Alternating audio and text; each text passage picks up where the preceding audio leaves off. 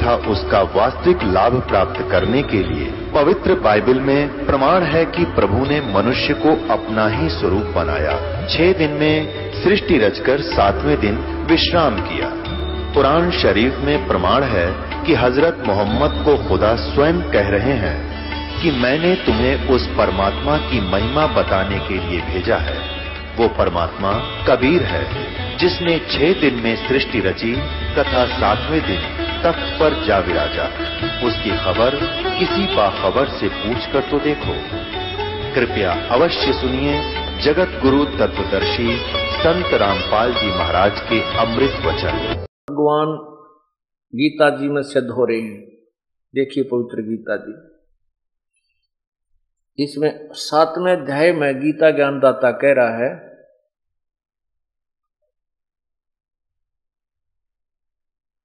नीचे आइए। चौबीसवें श्लोक में। कहते हैं, बुद्धिहीन पुरुष, मेरे अनुतम अनुतम माने घटिया, अविनाशी परम भाव को नहीं जानते। अव्यक्त, मन इंद्रियों से परे, मुझ सचिदानंद घन परमात्मा को, ये माम माम माने मुझ को व्यक्ति भाव में प्राप्त हुआ मानते हैं। अव्यक्तम, माम अव्यक्तम, मुझ अव्यक्त को। मैं किसी के सामने नहीं आता, अव्यक्त का अर्थ होता है, मैं किसी के सामने प्रकट नहीं होता, गुप्त रहता हूँ। मुझे व्यक्तिम, व्यक्ति भाव में आया हुआ मानते हैं। ये मूर्ख लोग मुझे कृष्ण मान रहे हैं, मैं कृष्ण नहीं हूँ। स्पष्ट क्या है? मैं अव्यक्त रहता हूँ। अव्यक्त का अर्थ क्या होता है? जैसे सूर्य बादलों के पीछे हो, बादल छाए हों तो उसमें सूर्य हमें दिखाई नहीं देता, लेकिन बादलों के पार विद्यमान है। वो अव्यक्त है, वो प्रगट नहीं है, वो व्यक्त नहीं है, वो हमारे सामने दृश्यमान नहीं है, अदृश्य को अव्यक्त कहते हैं। तो ये कहते हैं कि युग काल कहता है कि मैं भी अव्यक्त हूँ, और मुझ अव्यक्त को ये व्यक्ति मान आया हुआ मानेंगे कृष्ण सोच रहे होंगे, मैं कृष्ण नहीं हूँ। क्योंकि तो बोल कृष्ण में रहा था। अब आठवें अध्याय के अंदर, अभी जो आपको बता रहे, अठारहवें श्लोक में यही प्रमाण दे रहे हैं कि इसमें गीता जी के आठवें आठवें अध्याय के अठारहवें श्लोक में लिखा है कि उस परब्रह्म अव्यक्त से, क्या जब दिन समाप्त होता है तो सभी उसकी रात्रि रूप में सब प्राणियों का विनाश हो जाता है और जब वो परब्रह्म की एक रात समाप्त होती है और दिन शुरू होता है एक हज़ार युग का, तब यह सृष्टि काल की फिर रची जाती है। उस अव्यक्त, अब देखना अब देखना बिल्कुल दो मिनट में समझ में आ जाएगा जो मैं क्या क्या समझाना चाहता हूँ आप जी को। आठवा अध्याय में पाओ इधर, यहाँ। संपूर्ण तरातर भूतगण व्यक्त तरातर भूतगण ब्रह्मा के दिन प्रवेश काल में नहीं, ये परब्रह्म के प्रवेश के दिन काल में अव्यक्त से, अर्थात परब्रह्म के सूक्ष्म शरीर से, उस अव्यक्तात्मा ने उस अव्यक्त से, अव्यक्तात्मा ने परब्रह्म रूपी अव्यक्त से उत्पन्न होते हैं। और परब्रह्म की रात्रि के में रात्रि के प्रवेश काल में उस अव्यक्त नामक, यहाँ परब्रह्म मानना पड़ेगा हमने, कि सूक्ष्म शरीर में ही लीन हो जाते हैं। आगे देखिए। हे पारथ, उन्नीसवा श्लोक। वही यह भूत समुदाय उत्पन्न होकर संस्कार वर्त के वश, प्रकृति के वश हुआ, रात्रि के प्रवेश काल में लीन होता है और दिन के प्रवेश काल में उत्पन्न हो जाता है। आगे देखना। बीस में क्या कहा है? परंतु उस अव्यक्त से परे जो दूसरा अव्यक्त है दूसरा विलक्षण जो सनातन अव्यक्त भाव है, उस परम दिव पुरुष, वह परम दिव पुरुष सब भूतों के नष्ट होने पर भी नष्ट नहीं होता। क्या कहा है कि एक तो गीता ज्ञान दाता ब्रह्म ने। एक तो गीता ज्ञान दाता ब्रह्म ने सातवें अध्याय के चौबीसवें श्लोक में बताया कि मैं भी अव्यक्त हूँ। और मुझ अव्यक्त को ये व्यक्ति आप, मैं, व्यक्ति रूप में कृष्ण मान रहे मैं कृष्ण नहीं मैं अव्यक्त रहता हूँ।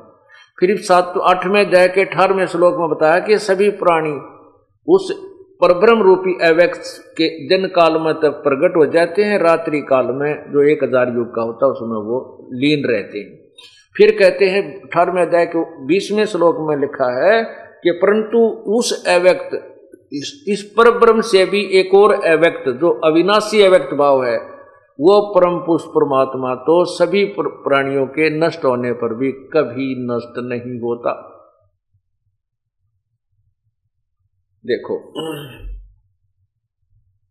अठारहवें, आठवें अध्याय का, अध्याय आठ का, ये बीस श्लोक देखो। परंतु उस अव्यक्त से भी जो परे, यानी परब्रह्म से भी जो दूसरा अव्यक्त भाव पूर्ण परमात्मा है, जो सनातन यानी सदा रहने वाला अव्यक्त भाव है, वह परम दिव पुरुष सब भूतों के नष्ट होने पर भी नष्ट नहीं होता। अब बीस इक्कीस में देखो।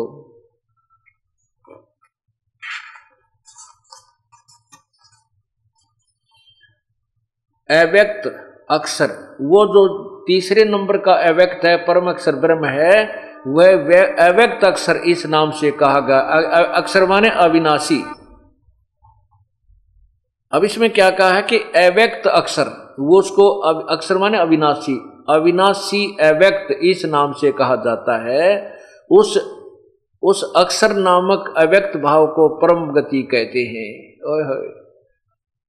और जिस सनातन अव्यक्त भाव को प्राप्त होकर मनुष्य वापस नहीं आते, वह मेरा परम धाम है। अब ये नीचे देखिए। हे परमात्मा, हे पारथ, जिस परमात्मा के अंतर्गत, ओए होए, गीता ज्ञान दाता कहता है किसी और पूर्ण परमात्मा के विषय में, हे पारथ, जिस परमात्मा के अंतर्गत सर्वभूत यानी प्राणी हैं, जिस सचिदानंद घन परमात्मा से यह संसार, यह समस्त समस्त जग परिपूर्ण है, वह सनातन अव्यक्त परम पुरुष तो अनन्य भक्ति से प्राप्त करने योग्य है। अब देखना।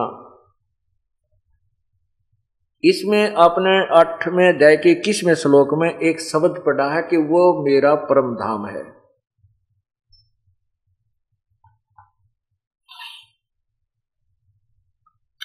यहाँ पर जो काल कह रहा है कि वो मेरा भी परम धाम है।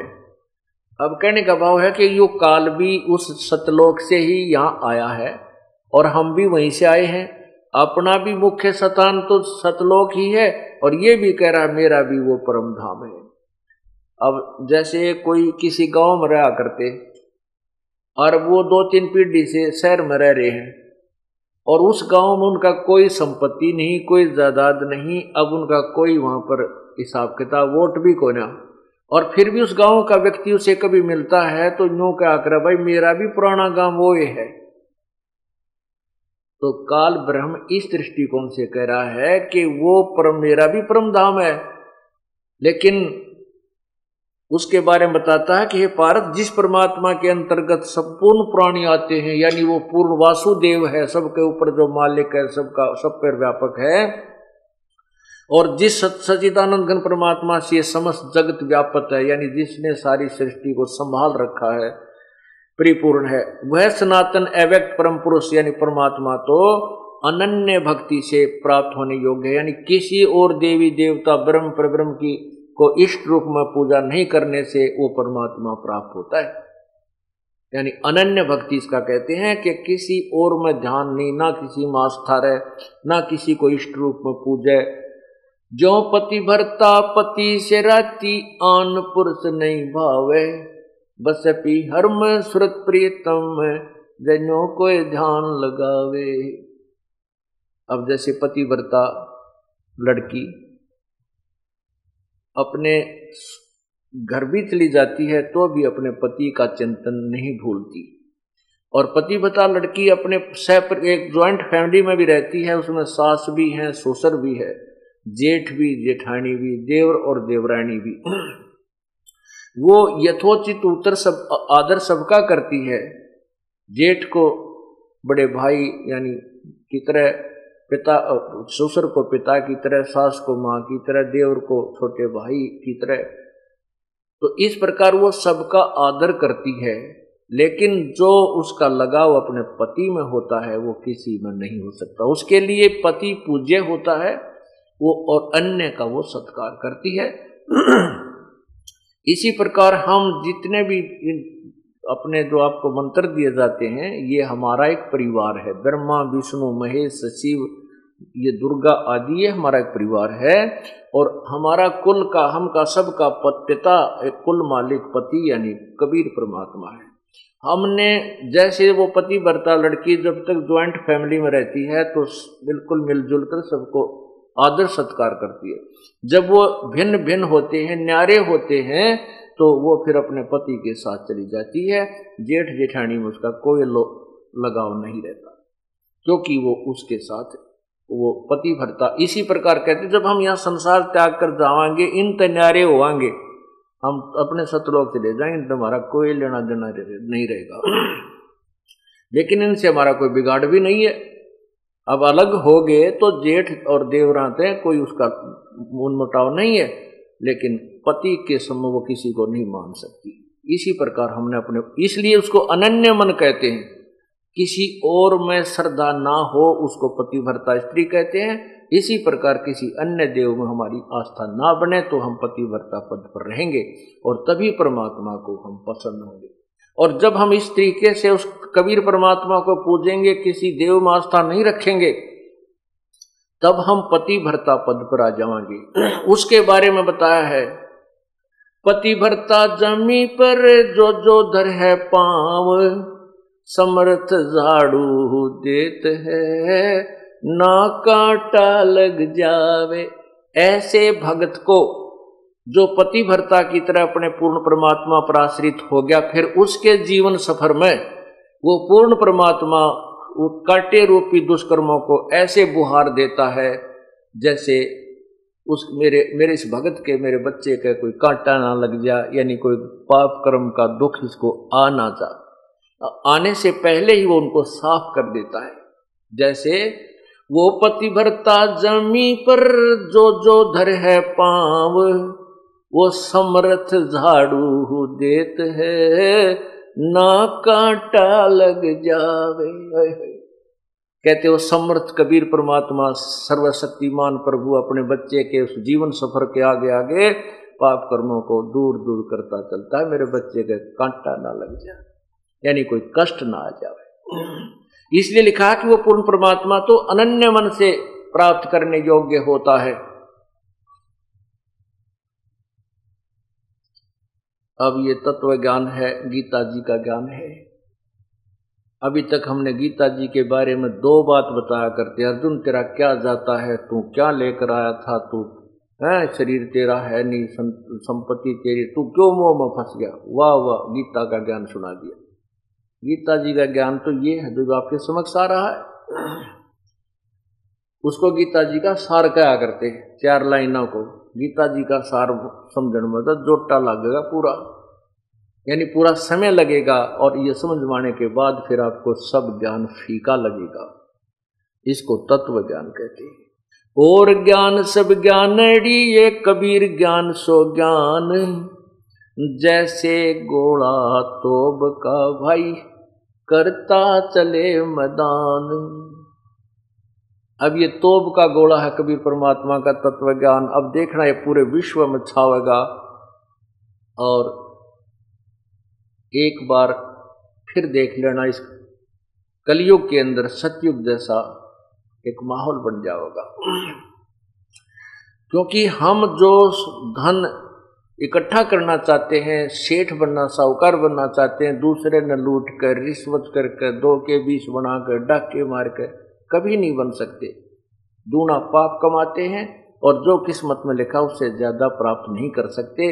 यदि मान लीजिए आपने किसी ने चोरी चप्पा करके दो के बीस बना बनाकर दो दो चार लाख इकट्ठे भी कर लिए, एक दो लाख रुपया कमा लिया, कोई बालक बीमार हो जाएगा बच्चा, वो चार लाख लाग जाएँगे और वो बच्चा भी मर गया आगे बराबर, अब ये कबीर परमात्मा आपको वो धन देगा जो आपकी किस्मत में भी नहीं है।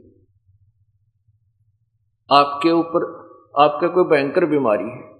लाखों रुपये लगने हैं, परमात्मा आपको वैसे ठीक कर देगा। आपको, वो बच गए पैसे, और वो पाप कमा कमा के तब पाप तो कमा सकते थे, लेकिन पैसा नहीं कमा सकते। अब मैं आपको उस परमात्मा कैसे कृपा करता है, एक दो भगत का उदाहरण देता हूँ। अब देखिएगा, ये एक भक्त है धर्मचंद शर्मा, सात सौ अठारह शक्ति नगर बटिंडा पंजाब से आए हुए हैं वो धर्मचंद जी। वो कहाँ एक बार कृपा खड़े होकर के अपने भक्त भाइयों को दर्शन दे, वो सामने खड़े हुए। वो सामने हाथ जोड़े खड़े हैं, ये धर्मचंद जी शर्मा है। बटिंडा से आए हैं। इन्होंने पहले तीस वर्ष से एक पंथ से नाम ले रखा था जो पाँच नाम देते हैं। ररंकार, ओंकार, ज्योत, निरंजन सत्यनाम सोहम, ये पाँच नाम वाले ग्रुप थे ये नाम ले रखा था। उसके बाद इन्होंने हमारे ज्ञान का पता लगा ये बरवाड़ा आश्रम में आए। अब चार पाँच वर्षों से हमारे साथ जुड़े हुए हैं। ये अपने अपने साथ परमात्मा का एक कृष्मा जो बीता है, वो लिख रहे हैं, मैं आपको पढ़ के सुनाता हूँ। ये भक्त आपके समझ खड़ा है। बैठ जाइए जी।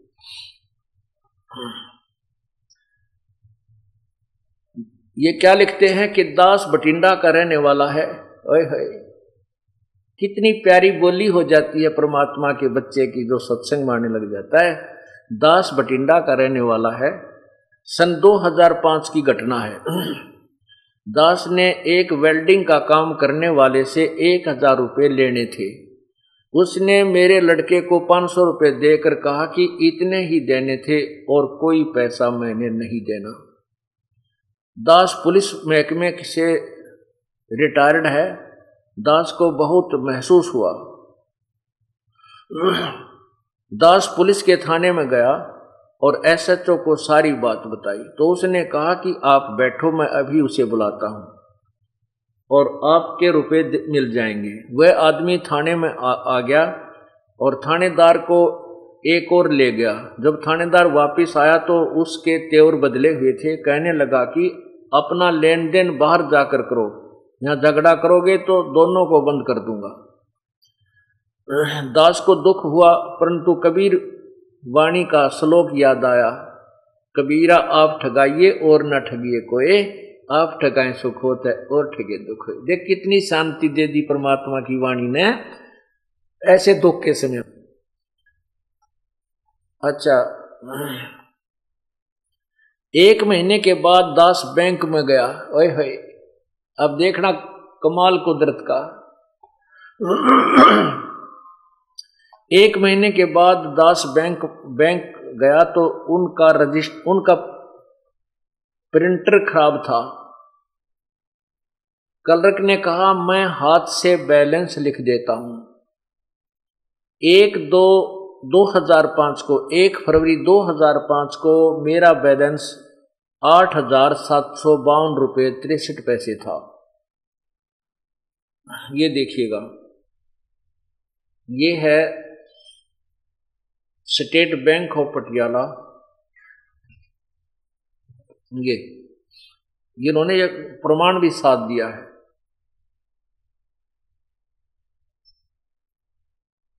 ये है state state bank of Patiala चालू खाता। अब इसमें क्या दिखाया है, ये देखिएगा। ये है, नीचे देखना।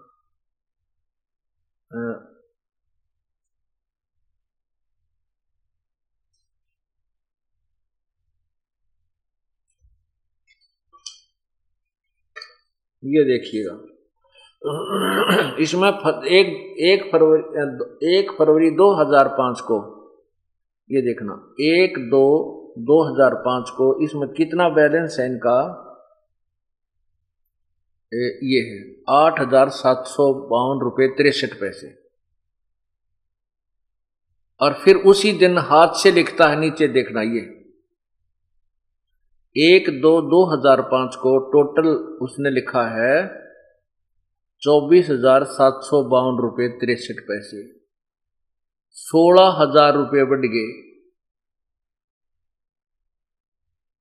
ये सतासी सौ बावन आठ हज़ार सात सौ बावन तिरसठ, बावन रुपये तिरसठ पैसे थे उसी दिन। प्रिंटर खराब हो गया तो उसने हाथ से लिख दिए। अब उसने जब हाथ से लिखा तो टोटल बैलेंस पाया चौबीस हज़ार सात सौ बावन रुपये तिरसठ पैसे।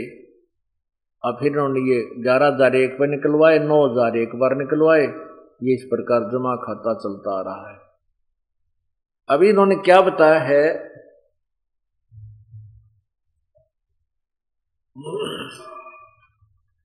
कि एक दो दो हज़ार पाँच को मेरा बैंक बैलेंस आठ हज़ार सात सौ बावन रुपये तिरसठ पैसे था। एक दो दो हज़ार पाँच को ही फिर हाथ से लिखा चौबीस हज़ार सात सौ बावन रुपये तिरसठ पैसे था। बंदी छोड़ की कृपा से सोलह हज़ार रुपये मेरे खाते में बढ़ गए। बोलो, सतगुरुदेव की जय।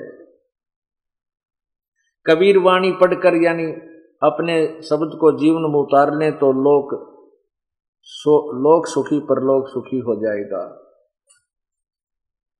गुरुदेव को दंडोत प्रणाम। अब पुण्यात्मा ये तो एक, जैसे वो कहते हैं ना, ट्रेलर है भगवान का, ट्रेलर। यदि हम और ज़्यादा दृढ़ता से इसकी तरफ़ लगेंगे तो ना जाने के तक ये कर देगा। अब उन बैंक वाले का भी बैलेंस पूरा उस मालिक ने कराया अब ये परमात्मा जो चाहे सो कर दे। एक मिनट में। अब आपने देखे होंगे, जादूगर मिट्टी हाथ में उठाकर रुपया बना दे चांदी का। वो तो छोटे मोटे जादूगर अस्थाई और ये परमात्मा उन जादूगरों का भी जादूगर है। ये सारी सृष्टि उस जादूगर ने रच रखी है। और वो ना जाने के बना दे इस मिट्टी का सोना बना दे सोने का पहाड़ बना दे पत्थर का पहाड़ बना दे। अब आपको एक कथा और सुनाता हूँ। परमात्मा क्या करता है? ये है भक्त राजकंवर दास पुत्र श्री दल, दलीप सिंह काद्यान। एक्स सूबेदार गाँव मांगावास तहसील बेरी जिला झज्जर का निवासी हूँ। वो कहाँ है? जी, एक बार खड़ा हो जाए। ये देखो, ये सूबेदार साहब खड़े हैं। श्री राजकुमार दास पुत्र श्री दिलीप सिंह का जन, गाँव मांगावास, तहसील बेरी, जिला रोहतक। अब इनके बारे में मैं आपको सुनाता हूँ, जिन्होंने अपनी आप बीती मुझे लिख कर दी है। आप कृपा बैठ जाए। मेरा मोबाइल नंबर इतना है। मेरी पत्नी तथा दोनों बच्चों ने उन्नीस सौ अट्ठानवे में सतगुरु रामपाल जी महाराज से नाम दान ले रखा है। उनके द्वारा लाई गई पुस्तक परिभाषा प्रभु की मेरे घर में रखी थी। मैंने इस पुस्तक को ध्यान से पढ़ा। मुझे ज्ञान हुआ कि भक्ति मार्ग में विकार बाधक है। मैंने भी सभी विकार त्याग कर। सन 2005 में गुरुदेव की शरण में ग्रहण कर ली। भक्ति जारी रही। सब कुछ ठीक ठाक चलता रहा। मैंने मई 2007 में बाहरी दिल्ली में रिलायंस में सेवा ग्रहण की। वहाँ नौकरी करने लग गई ये। अचानक 18 फरवरी 2008 को मेरी जांग में बड़ा सा सख्त फोड़ा अनुभव हुआ। 19 फरवरी 2008 को मैंने सत्यवादी राजा हरिश्चंद्र अस्पताल नरेला में जाँच करवाई। डॉक्टर साहब ने फोड़ा सुखाने की दवा। डॉक्टर साहब ने फोड़ा सुखाने की दवाइयाँ दी। पाँच दिन बाद फिर जाँच करवाने के लिए कहा। मगर उसी दिन दोपहर बारह बजकर, साढ़े बारह बजे दर्द बढ़ गया। मुझे सदगुरुदेव की आवाज़ सुनाई दी। कि यदि आप पहले शरण में आ जाते तो ये कष्ट भी नहीं आता। सायकाल आठ बजकर तीस, साढ़े आठ बजे मूत्रालय के लिए निकला तो मुझे बेहद दर्द हुआ, चक्कर आ गया। बेहोशी की हालत में पसीना पसीना हो गया। मैं ब्रह्म गायत्री मंत्र, यानी प्रथम मंत्र कर रहा था, जो पहला मंत्र दिया जाता है, सात नाम का। मैंने देखा कि काल ने मेरी गर्दन दबा रखी है। उसी समय बंदी छोड़ सदगुरु रामपाल जी महाराज ने मेरे सिर पर हाथ रखा और मुझे राहत महसूस हुई। सदगुरुदेव ने मुझे सतनाम का जाप करने को कहा। मैंने सतनाम सतनाम की रट लगा दी। फिर सतगुरुदेव ने कहा, मुझे कहा कि श्वास वाला सुमन करो, सतनाम सतनाम नहीं जो दो मंत्र का है, श्वास उस श्वास से जो जाप करते हैं, उसको सतनाम कहते हैं। जो ही मैंने श्वास का सुमन शुरू किया तो काल लगभग पचास गज की दूरी पर हट गया। सदगुरुदेव मुझ, ने मुझे बताया कि इतनी देर में यह काल कर्महीन की तो छाती को तोड़ देता। अय है मुझे समझाते हुए सदगुरुदेव कहने लगे कि सत्संग तथा पुस्तकों के माध्यम से कितनी बार बताया है कि कोई आपत्ति आए तो श्वास का सुमन करना है, फिर भी आप गलती कर देते हो। इतना कहकर सतगुरुदेव अंतर ध्यान हो गए। ये अभी इस 18 फरवरी की बात है, ये 18 फरवरी 2008 की उन्नीस फरवरी की। नरेश सन्नोप श्री जयसिंह गाँव बिरधाना जज्जर और सुरेंद्र सन्नोप श्री उमराव सिंह गाँव करोली। रेवाड़ी ने मुझे बेहोशी की हालत में चार पाई पर लिटा दिया। थोड़ी देर बाद जब मुझे होश आया तो मेरा दर्द गायब था।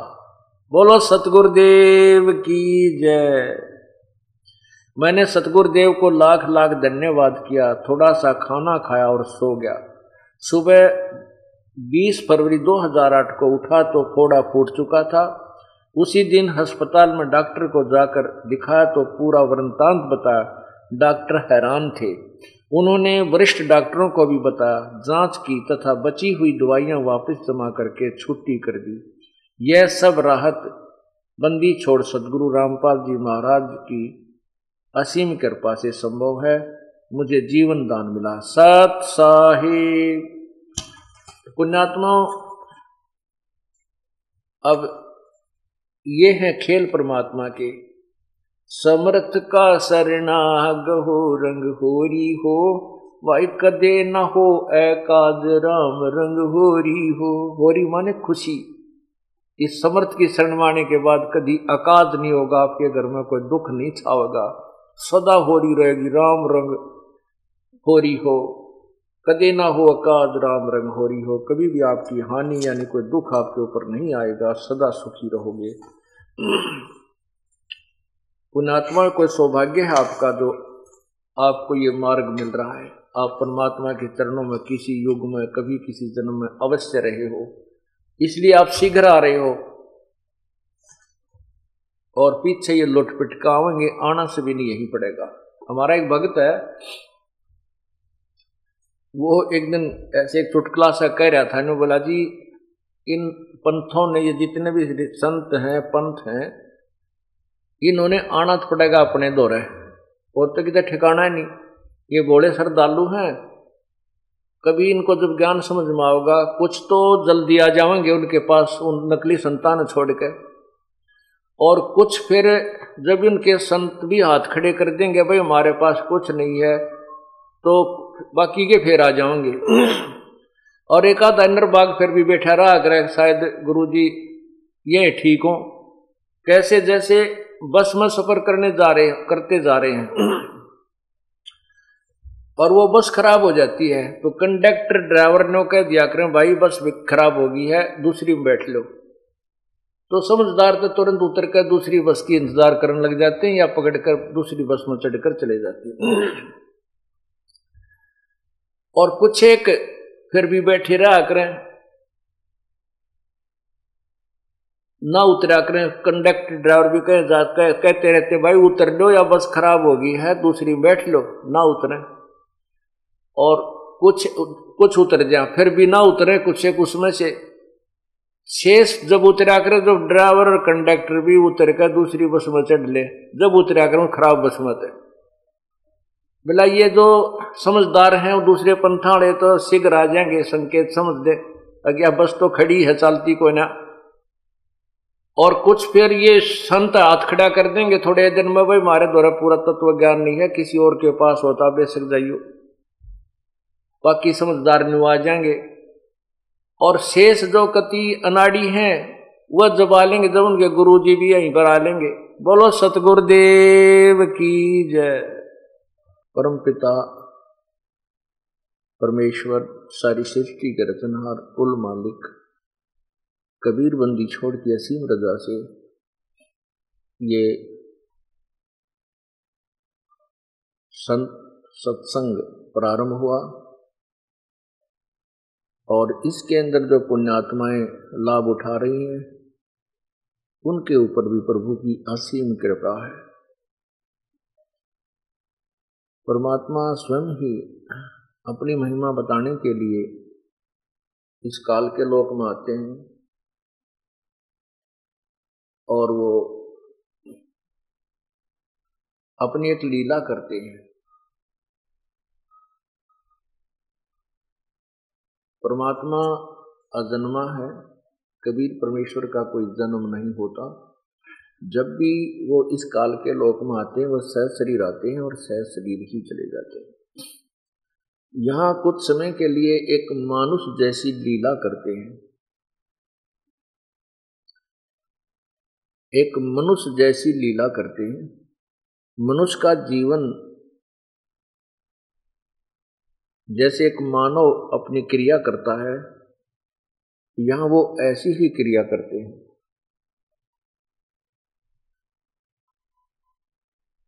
तो उस समय हम उसको केवल एक मनुष्य जान लेते हैं। हम उन्हें भगवान नहीं मानते। भगवान हम क्यों नहीं मानते? परमात्मा किस लिए नहीं मानते? क्योंकि हमारे को ज्ञान गलत बताया हुआ होता है। हमारे को यह बताया हुआ होता है कि परमात्मा निराकार है। वो सर्वव्यापक है कन कन में विद्यमान है। परमात्मा मनुष्य शरीर में नहीं होता। इसलिए हम परमात्मा जब आते हैं तो उसको एक मानव ही मान लेते हैं, दूसरा नाम उसका संत या भक्त रख लेते हैं। संत मनुष्य भी होते हैं और संत की भूमिका में प्रभु भी आ जाते हैं। हम इसलिए नहीं मान पाते परमात्मा, उस परमात्मा आए हुए को, क्योंकि तो हम ये मानते हैं कि भगवान तो निराकार है। कुछ पंथ, कुछ पंथों के संत ये भी कहते हैं कि जो गुरु रूप है, गुरु आया है, वो तो है भगवान साकार मानो, वो साकार रूप है भगवान का। और सतलोक में परमात्मा निराकार है। सतपुरुष निराकार है और आत्मा सतलोक में जो चली जाती है अपनी साधना भक्ति करके, वो उस परमात्मा में, सतपुरुष में ऐसे समा जाती हैं, अभेद हो जाती हैं जैसे समुद्र में बूंद गिर जाती है पानी की। ये उनकी छोरी है, जो यथार्थता से बहुत दूर है। मन घड़ंत है, उन संतों ने भगवान देखा नहीं, ना सतलोक के दर्शन हुए, ना ही उनको कोई थ्योरिटिकल ज्ञान भी ठीक नहीं होगा।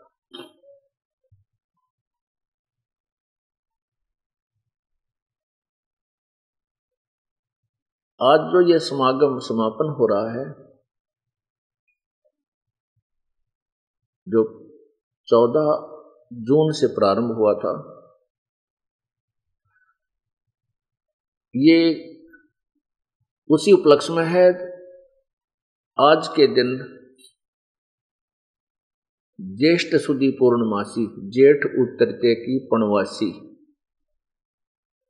को सुबह ब्रह्म मुहूर्त में, अर्थात सुबह के चार पाँच चार बजे के आसपास, वो परम पिता परमेश्वर, पूर्ण ब्रह्म, सारी सृष्टि के रचनहार कबीर देव, कबीर साहब, कबीर प्रभु, अपने सतलोक को त्याग कर, सह शरीर इस मृतलोक में प्रकट हुए थे। उन्होंने बनारस के अंदर,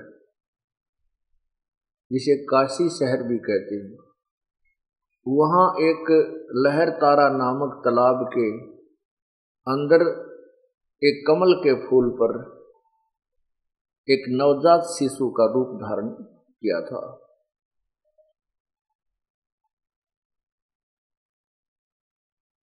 उस उपलक्ष्य में परमात्मा के यहाँ प्रगट दिवस के उपलक्ष्य में ये ज्येष्ठ सुधी पूर्णवासी का सत्संग की प्रतिवर्ष किया जाता है। सन 2007 में हम इसे नहीं कर पाए, क्योंकि कहते हैं, भक्ति मुक्ति के दाता सतगुरु भटकत प्राण फिरंदा उस साहेब के हुक्म बिना नहीं तरवर पात हिलंदा। उस परमात्मा के हुक्म बिना तरवर का पत्ता भी नहीं सकता। उसी की रजा से सब हुआ था, उसी की रजा से ये अब देखना क्या होगा। पूरा विश्व परमात्मा को पहचानेगा। हिंदुस्तान, हमारा भारत जो है, ये पूरे विश्व में विख्यात होगा, समृद्ध देश होगा। यहाँ वही शांति होगी जो सतयुग के समय हुआ करती थी। आपसी राग द्वेष, लड़ाई झगड़े, ये मार काट, पैसे के ऊपर इंसान कति शैतान हो लिया। न बाण भाई का प्यार रहा, न माता पिता की श्रद्धा। केवल एक पैसा पैसा नज़र आता है। और ये तत्व ज्ञान के बिना ये जीव इस बुराई को त्याग नहीं सकता। और तत्व ज्ञान हो जाने के उपरांत ये प्राणी जैसा कि आपने कल पवित्र गीता जी में सुना था, सातवें अध्याय के उनतीसवें श्लोक में, कि तत्व ज्ञान से परिचित होने के उपरांत और तत्व ब्रह्म यानी उस परम अक्षर ब्रह्म पूर्ण परमात्मा की महिमा और सतलोक में के सुख से परिचित, यानी तत्व ज्ञान के द्वारा पूरा ही वर्णन दिया जाता है कि तुम यहाँ इस मृत लोक में कितने कष्ट उठाते हो, जन्मते हो, मरते हो, जन्मते हो, मरते हो। कितना पहाड़ जैसा कष्ट आप उठा रहे हो और सतलोक में जाने के बाद फिर तुम्हारा जन्म मृत्यु सदा के लिए समाप्त हो जाएगा। वहाँ फिर हम ऐसे ही रहा करेंगे जैसा यहाँ रह रहे ये तो डुप्लीकेट माल है। यहाँ का जो जीवन है, यहाँ की पृथ्वी है, यहाँ के जो सुख हैं, ये तो बिल्कुल थर्ड क्लास फोर्थ क्लास कह जाए वो माल भी नहीं है। उस सतलोक के जो सारा सुख है, सतलोक के अंदर जो आहार है, बाग बगीचे हैं, पहाड़ हैं, सब कुछ झरने बह रहे हैं। वहाँ बिना बादल के फुहार पड़ रही होती हैं। यानी जो सुख हम यहाँ आर्टिफिशियल फुहारे पूरे इलाका या वैसे प्राप्त करते हैं वो वहाँ सदा बना रहता है। वहाँ कभी मृत्यु नहीं होती। सतलोक में जाने के बाद कभी मृत्यु नहीं होती। अब यहाँ हमसे आज कितने बड़े सेठ हैं चाहे कितनी फैक्ट्री डालने से हम राष्ट्रपति बने हुए हैं लेकिन मृत्यु होगी ये सुख रह नहीं सकता। असताई पर, पर, परिवर्तनशील है। और वहाँ कंस्टेंट है, सदा रहने वाला, शाश्वत सुख है। तो जब हमें ये पता चलेगा कि ये जो हम लूटा लुट्टी खसोटी कर रहे हैं या पैसे के ऊपर हम कुछ भी करने को तैयार हो जाते हैं बुरे कर्म को, फिर ये ज्ञान हो जाएगा कि जो हम दो नंबर से पैसा इकट्ठा करते हैं, किसी भी कारण से से चोरी से, ठगी से लकोक है या कोई और मिलावट में लूट करके रिश्वत आदि लेकर के। वो पैसा हमारे लिए एक बहुत बड़ा दुखदाई होगा और हो सकता है उसके कारण हमारे घर में कोई ऐसी बीमारी लग जाए तो वो पैसा जो हमने दूर दूर से जोड़ के इकट्ठा किया, वो भी चला जा और वो बच्चा भी मर जाए जिसके लिए हम सुख, सुखी, उसको सुखी करने के लिए और दुनिया को लूट लूट कर धन जोड़ रहे थे। क्योंकि प्रभु का विधान है कि भाग्य के बिना, भाग्य के बिना जितना भी आपकी किस्मत में है, उससे ज़्यादा नहीं मिलेगा और कम भी नहीं रहेगा। ये तो है एक कॉमन रूल प्रभु का, साधारण सामान्य कानून है। तो ये ये कानून अटल है। कब तक अटल है? जब तक पूर्ण परमात्मा की शरण नहीं मिलती। तो जब तक पूर्ण परमात्मा की शरण पूर्ण संत नहीं मिलता, तब तक तो ये फाइनल है कि जितना भी तेरे भाग्य में है, उतना ही मिलेगा। ज़्यादा नहीं मिलेगा। यदि आप इधर उधर की करके ज़्यादा बना भी लोगे, आपने एक लाख, दो लाख रुपये इकट्ठे कर भी लिए, आपके घर में कोई इसी घटना घट जाएगी। क्या तो पत्नी बीमार हो जाएगी, क्या स्वयं बीमारी आ जाएगी, कोई को बालक बीमार हो जाएगा, या कोई बिज़नेस में घाटा हो जाएगा, या कोई रिश्तेदार पैसे ले जाएगा, दे को नहीं, फिर दुश्मन भी बन जाएगा। और वो पाप इकट्ठ, जो पाप आपने किए, उस दो नंबर से धन प्राप्त करने के लिए वो पाप आपके पास चौकस रह गए। वो नहीं घटते, वो नहीं जाते, आप, वो आपको ही भोगने पड़ेंगे। तो इस तरह का ज्ञान तत्व ज्ञान से हो जाता है। फिर ये प्राणी दूसरे का धन लेना चोरी करना, ठगी करना, हेराफेरी करना एक विष समझेगा, विष जैसे जहर होता है। अभी तक हमें पता नहीं था कि ये जहर है, इसलिए हम खा रहे थे, मर रहे थे, दुख पा रहे थे। जब बच्चे को पता चल जाता है कि ये विष है इस बोतल के अंदर, और इसके खाने से आदमी मर जाता है, वो बच्चा शाना होने के बाद हाथ नहीं लगाता। अबोध बच्चा उसको खोल कर ढक्कन और पी पी लेता है और मृत्यु को प्राप्त हो जाता है। तो जो हम कर्म कर रहे हैं, तत्व ज्ञान के अभाव से जो हम पाप कर रहे हैं, फिर हमारे को ये दूर खड़े दिखाई देंगे। ये वो विष की बोतल की तरह नज़र आएँगे। इलेक्ट्रिसिटी यानी बिजली के नंगे तार की तरह नज़र आएँगे कि इनका हाथ लगते ही मर जाएँगे। थोड़ा कम करो। तो इस प्रकार ये सतयुग का माहौल आओगा।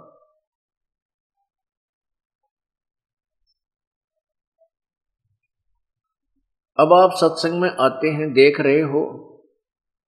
मैं तो विशेषकर देख रहा हूँ कि जब से इस दास ने परमात्मा की मजदूरी करनी शुरू की है, उसके बच्चों के लिए ये उसके तत्व ज्ञान को प्रचार करना शुरू किया है और ये उपदेश देना प्रारंभ किया है उस दिन से देख रहा हूँ कि जो जो भक्त हमारे परमात्मा कबीर बंदी छोड़ की शरण में आए हैं, उस समय उनकी क्या स्थिति थी? शुरुआत में तो वही आए हैं जो केवल बीमार थे, रोगी थे, किसी का घाटा हो रहा था, क्या में बरकत नहीं थी, पशु मर जावे थे, किसी की फ़सल खराब हो जाती, किसी का ट्यूबवेल ना लग गया था, किसी की भैंस के थन बिगड़ जाए थे। तो शुरुआत यहाँ से हुई थी, क्योंकि समर्थ की समर्थता का तभी पता चलता है जब हम उसके गुणों को प्राप्त करते हैं। जैसे हम परमात्मा के विषय में सुना करते थे, प्रभु ये कर देता है, प्रभु निर्धन को धनवान बना देता है, परमात्मा रोगी को स्वस्थ कर देता है। और परमात्मा अंधे को आँखें दे देता है, प्रभु पिंगल को पहाड़ पर चढ़ा देता है। ये हम भगवान के गुण सुना करते, लेकिन होते कहीं नहीं देखे थे। हमने ये मान लिया था कि ये कभी सतयुग में होते होंगे, अब नहीं हो सकते। क्योंकि हमारी बाल बुद्धि थी, मंद बुद्धि के थे, हम तत्व ज्ञान नहीं था।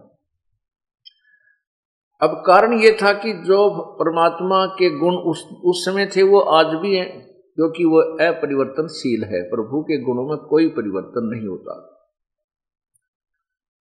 वो हमें प्राप्त नहीं हो रहे थे, वो अपनी त्रुटि थी। जैसे बिजली के गुण आप सुनते हो, बिजली पंखा चलाती है ठंडी ठंडी हवा देती है, कूलर चलाती है, ट्यूबवेल चलाती है, आटा पीस देती है ऐसे ऐसे गुण और अंधेरे को उजाले में बदल देती है। ये इलेक्ट्रिसिटी के मेरिट से गुण हैं उस बिजली के। और उसके गुण तो हैं, लेकिन वो कैसे होंगे कि अपने पास पंखा भी हो, बल्ब भी हो, और फिर कनेक्शन हो, उस पावर हाउस से जिसमें से, जिसमें बिजली हो, और फिर देखना कनेक्शन मिलते ही बिजली अपना काम शुरू कर देगी। अब हमारे साथ क्या किया हुआ था? इन अनजान संतों ने उनको तत्व ज्ञान था नहीं। वेदों का ज्ञान भी नहीं था ऋषि और मैं ऋषियों को।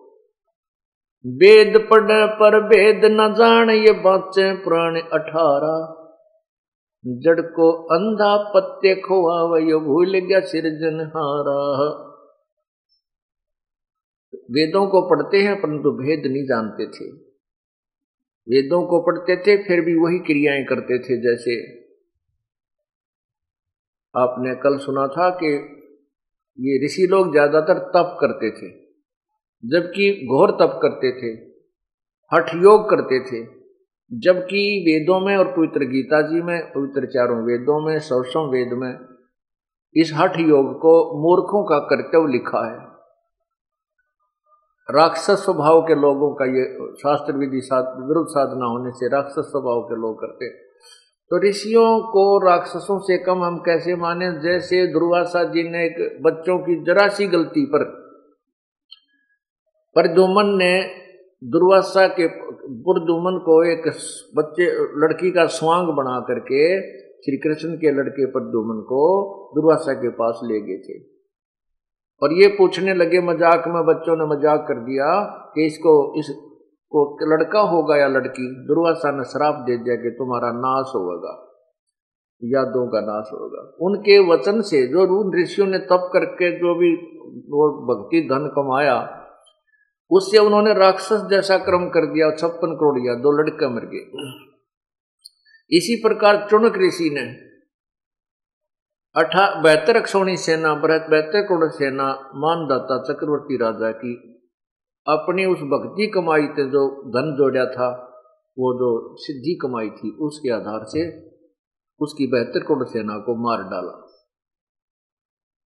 और कपिल मुनि जी, कपिल जी, वो एक बार साधना कर रहे थे बंगाल की खाड़ी में। और राजा सगड़ के साठ हज़ार पुत्र कोई क्रिया का अपना धार्मिक अनुष्ठान करते चल रहे थे। उनका घोड़ा खोल कर इंद्र ने और चुनक ऋषि की जांग का बंधवा दिया, टांग के। तो घोड़े की तलाश करते हुए साठ हज़ार सगड़ के पुत्र जब ऋषि कपिल जी के पास आए। तो उन्होंने उस ऋषि के ऐसे शरीर में, काखों के इस कंधों के नीचे, कोख में बाले गाड़ दिए। ये सोचा कि ये ऋषि ने हमारा घोड़ा बाँध है लाकर और इसको ललकारते हैं तो युद्ध कर। अब ऋषि के तप करते करते उसकी पलक, आँखों की जो पलक है, इतनी बढ़ गई थी, ज़मीन पर टिकी हुई थी। ऋषि को दर्द हुआ, जब भाले लगे, उसने अपनी पलकों को हाथ से ऐसे उठा, क्रोध में और ऐसे करके ऐसे घुमाया उसमें से अग्निबाण छूटे और साठ हज़ार सगड़ राजा के बेटे वहाँ मर गए। साठ हज़ार सगड़ के होते, कपिल मुनीश्वर खाए। अब बताओ, राक्षस किसी ने कहा करते तो मानस खाया करते, मांस खाते थे। वो चाहे नू मार दो, चाहे तीर से मार दो, चाहे सिद्धि से मार दो, एक जैसी बात है। तो कहने का भाव हमारा ये है, परमात्मा ये समझाना चाहते हैं कि जब तक हमें तत्व ज्ञान नहीं होता, हम ऐसे ही कर्मों में लगे रहते हैं और शास्त्र साधना करते रहते हैं। तो जब हमें तत्व ज्ञान हो जाता है तो हम केवल वही क्रिया करते हैं जो हमारे को यहाँ से छुटकारा पाने की और परमात्मा की भक्ति से ही हमें शांति मिलती है घर में सुख होता है। तो हमारा, हम जो आपको बताना चाहते थे कि अब एक सतयुग आओगा सतयुग जैसा माहौल हो जाएगा। अब आप तो ये दास पहले देखा करता था कि उनके पास कुछ भी नहीं था, दुखी हो रहे थे।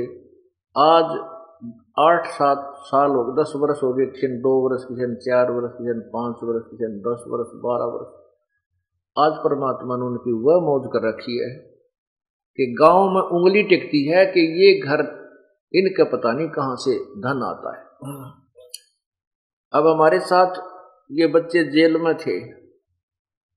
दो लड़के यहाँ से थे, गुराना थे, दोनों भाई और दोनों जेल में। तो परमात्मा अपने बच्चों के साथ रहता है। एक भाई तो चार पाँच महीने के बाद जमानत होगी, दूसरा हमारे साथ आया। और प्रभु ने यहाँ उनके ऐसी मौज कर रखी थी, जो पहले काम चला था, उससे 21 मौज होगी 21 और हिम्मत देख उन बान बेटियों की, उनकी माता जी की, दोनों बेटे जेल में। और मुलाकात करने जाती थी, जब नो क्या करती कि तुम हार गए हो ना, जेल में तुम उगता गए हो तो बाहर आ जाओ, हम आ जाएँगे जेल में था रिश्ता। एक दिल, एक तो नो जाकर रो है नाश हो गया है नाश हो गया। एक ये हिम्मत दिया उन बेटियों ने, उनकी माँ ने अब तुम हार गए हो ना, काली मान रहे हो तो तुम बाहर आ जाओ, हम तुम्हारे स्थान पर गुरु जी के साथ आ जाओ, रहेंगे। कहने का भाव यह है कि प्रभु ने नो पेटा पर रखा है कि वो साथ रहता अपने बच्चों के तो लोग गाँव वाले कहने के आसपास के लोग ये कहने लगे, भाई, इनका धन कितना हुआ इतना? ये मज़ाक करने लग, ये कहने लगे कि ये आश्रम में सोना बताओ थे, तीस किलो। वो इनका हाथ लग गया, एक दो किलो, ये वहाँ से ले रही अब उन लोगों की सोच तो इतनी है, इससे आगे वो सोच नहीं सकते, क्योंकि क्या उन्होंने सुना को नहीं। तो ये ये भक्त कहते हैं, बात तो थारी ठीक से भाई सोना ताव है, आश्रम में थे पर जिस तरह तुम कह रहे हो, ऐसा नहीं आता वो तरीका और है भगवान का देने का।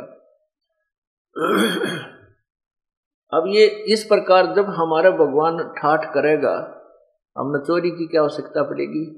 क्या झूठ बोलने की आवश्यकता पड़ेगी? जैसे आपने कल उस भगत की कहानी सुनी कि सोलह हज़ार रुपये बैंक में बढ़ गए। ये तो जैसी हमारी श्रद्धा बढ़ेगी, उतनी बढ़ा देंगे। और और कैसे बढ़ जाते हैं? जैसे एक एक बहन, एक बेटी आ रही है यहाँ से। डराना की लड़की है वह। और गतोली ब्याह रखी है। उसका नाम है परमिला। वो कहाँ बैठी है बेटी? एक बार खड़ी हो है। या खड़ी। इसको ब्रेन ट्यूमर वो आपकी रिपोर्ट किससे बेटी एक बार ये लाइए बेटा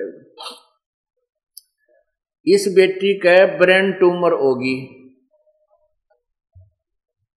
और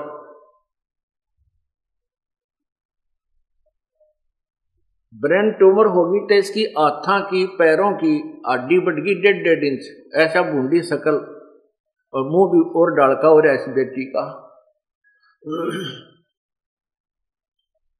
और इसने लिखा अपनी आत्मकथा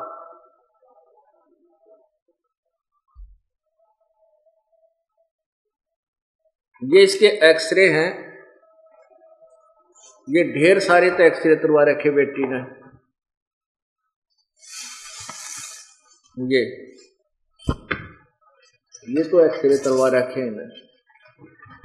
सारे सिर के एक्सरे हैं ये। ये देखिए। ये, इसके सिर के एक्सरे हैं। इसमें तो नहीं दिखते होंगे, लेकिन इसमें नारे नारे ये एक एक अंग के ये एक्सरे करवा रखे हैं। और इसके बाद ये रिपोर्ट है इसकी।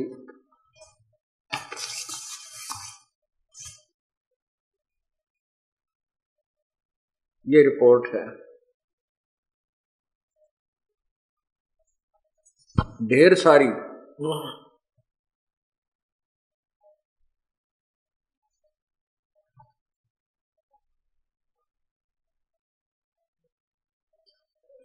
डॉक्टर लोग तो इसको समझ सकते हैं, हमारे रापकत के में समझ माओ को ना या केस समरी लिख रखी है इन्हें ये देखो, इसको पढ़ लियो। या डॉक्टर की लैंग्वेज महारत समझ माओ को नहीं हाँ। बस ये देखो, ये है केस समरी।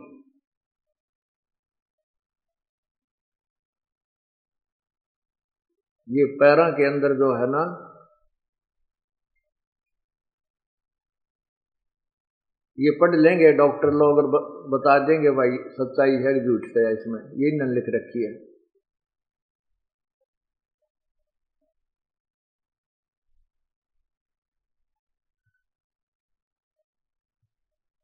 ये है।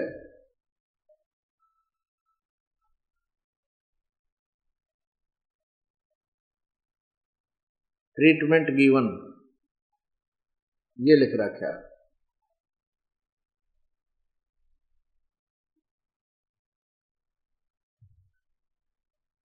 ये इसका नाम है बेटी का पूरा एड्रेस इसके ऊपर, ये देखिएगा।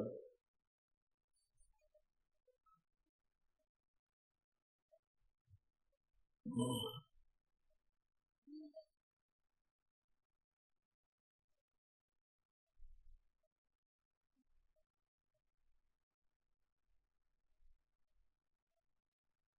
तो यहाँ का है और ये बहुत से ऐसे हैं इसके अंदर, बहुत ज़्यादा, कई कई हॉस्पिटलों में दिखा रहा है किसी बेटी ने।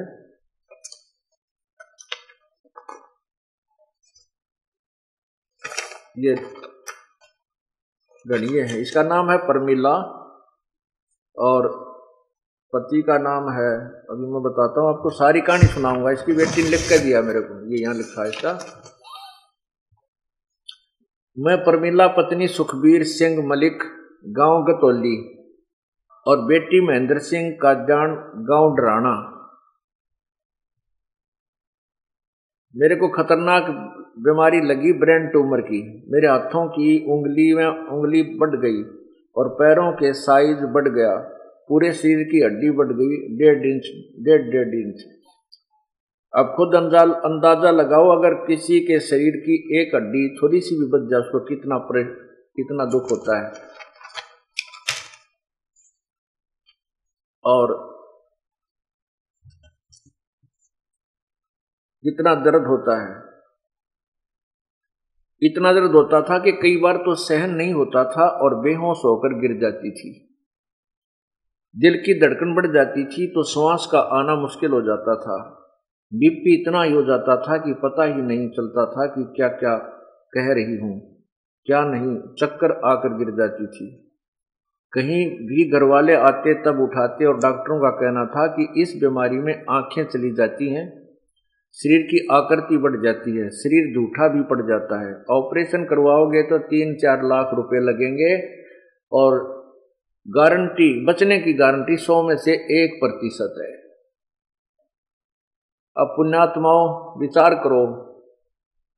अब इस परिवार को तीन चार लाख रुपए परमात्मा ने बचा दिए। तो ये कौन चोरी करेगा, कौन ठगी करेगा?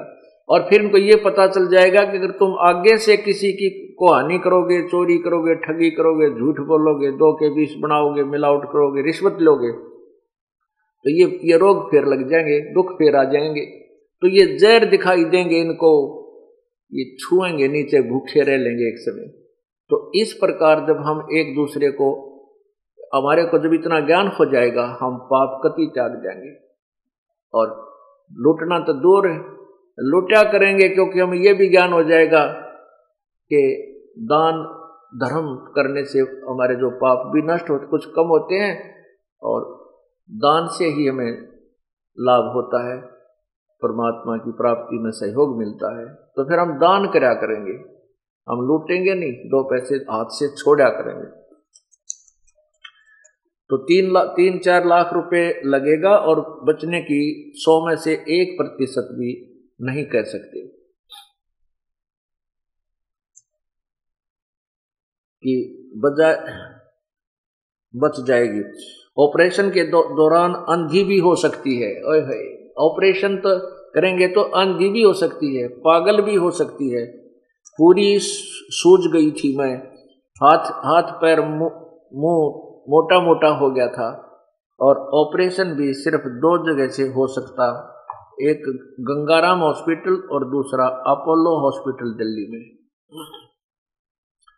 तब मेरे पापा ने गुरुजी की चरण पकड़कर रोए कि आप क्या नहीं कर सकते। ये तो अभी एक महीना पहले की बात है। ये महेंद्र भगत जी ने उपदेश ले रखा था। ये आकर के कहा, जी आप हम तो गरीब आदमी ना ये पैसा पैसा भी चल किसी पे ले दे, कल आ जा, बच्चन की आस नहीं है, छोरी की ज़िंदगी बर्बाद होगी तो इस लड़की को हमने यही बुला लिया, बेटी तू आ जा, यहाँ कुछ दिन सेवा कर, समागम चल रहा है। उस दिन इस लड़की की शकल देखी नहीं जाती, ऐसी हालत थी इसकी। ऐसा उठ पटांग सा मुँह, नारायण, बड़ा बड़ा हाथ जैसे अब शीशे दिखा करें और आंगली हाथा की इतनी लंबी लंबी, न्यारी दिख वो इसी बूंदी आराधिया बेटी थारे सामने खड़ी है। एक बार आ, अपर मिला, इधर आजा बेटी।